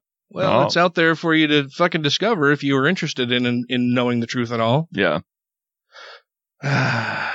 We have some more good, well, I say more. That wasn't what we just read. Was not really good news. I mean, it's good that he's now going to prison, but what the circumstances of why he went to prison aren't. That was good. Not good at all. It's definitely bad. Okay. But Facebook removed conspiracy site Natural News. Yes, this is more than a month old, or about a month old. Should I say something before this that's going to make you mad for a second? Okay. What is it? There have been more commercials being played for people to go and sue glyphosate. Ugh. To go and sue Bayer. Yep. who now owns Roundup? I was paying attention to the wording in it too this last time when one was on, and it doesn't say Roundup causes cancer. Mm-hmm. They said in a court opinion, Roundup may be the cause of your non-Hodgkin's lymphoma, and if you want money, come and get it. Oh, liars. Some of you are real dirtbags. Well, find dirtbags in any profession, I guess. Yeah. This is from the Daily Beast. It says, the Facebook on Sunday removed the page for Natural News, a far-right conspiracy outlet that had nearly 3 million followers. The page violated Facebook's policy against spam, the social media company told the Daily Beast on Monday. Natural News' founder Mike Adams wrote on fellow right-wing conspiracy site Infowars that his site was permanently banned from posting.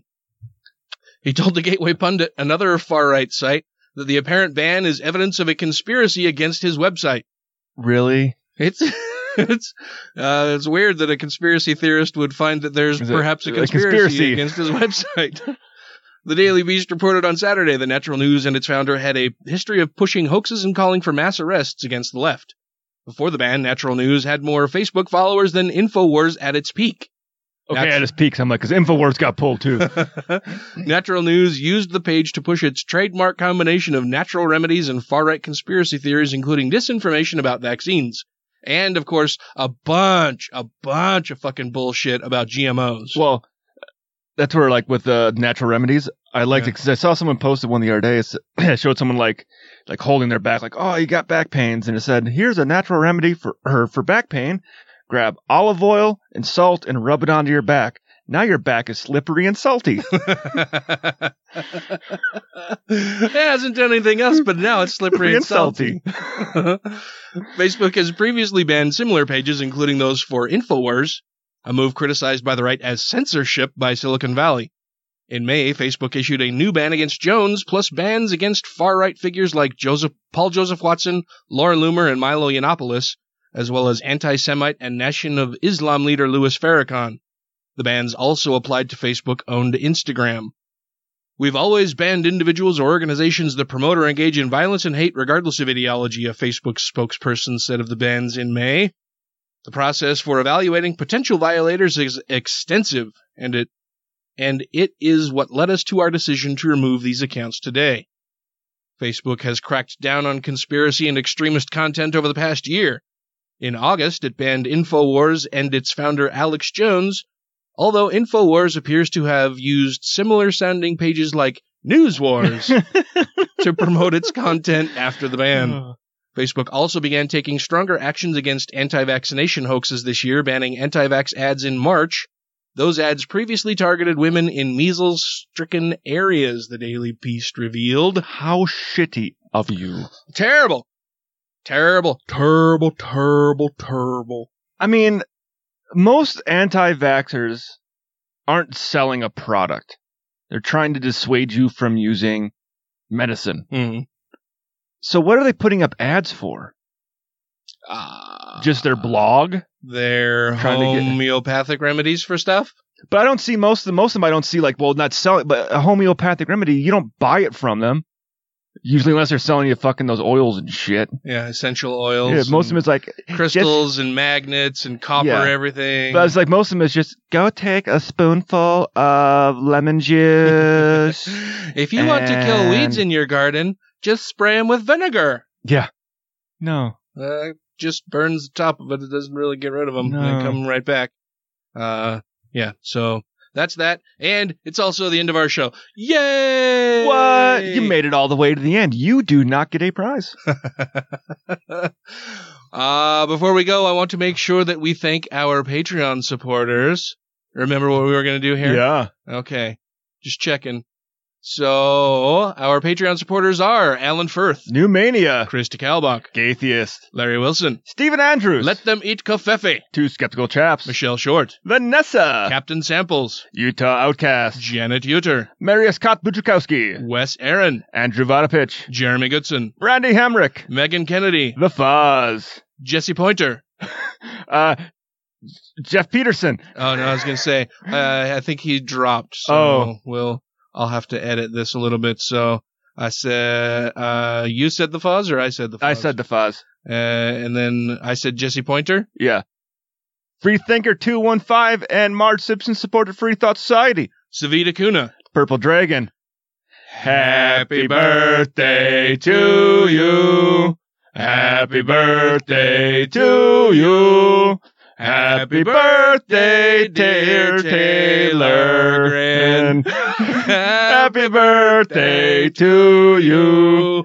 And if you didn't find out from that, it's Taylor's birthday this week. Taylor has a birthday on July 9th. We love you, Taylor. Sandra put us up to doing this, so you'll have to blame her for our off-key singing to you. Sounded great in my head. Oh, we're fucking awesome, dude. Yeah. We should start a band. Fuck yeah. But thank you all very much. And Taylor, we hope you have a fantastic birthday. Fabulous week. And we hope to see you sometime soon when you rotate back to an area somewhere within our vicinity and can come and visit us. We'd love to see you. Hope you're doing well and that you have a great day. And so until next week, crucify false historians. Leave a review and get your Second Amendment tank. And rate the show 5 times a day toward... me. Mario.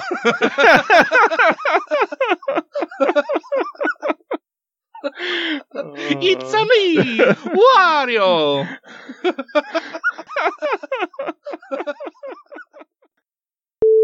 Already done fixed it, Ryan. Is it fixed? I fixed it, Ryan. It's done fixed already. I don't need to fix it later because I wrote a note down and then I just fixed it in here before we even go to post. Before even the show's done, I just fixed it right now.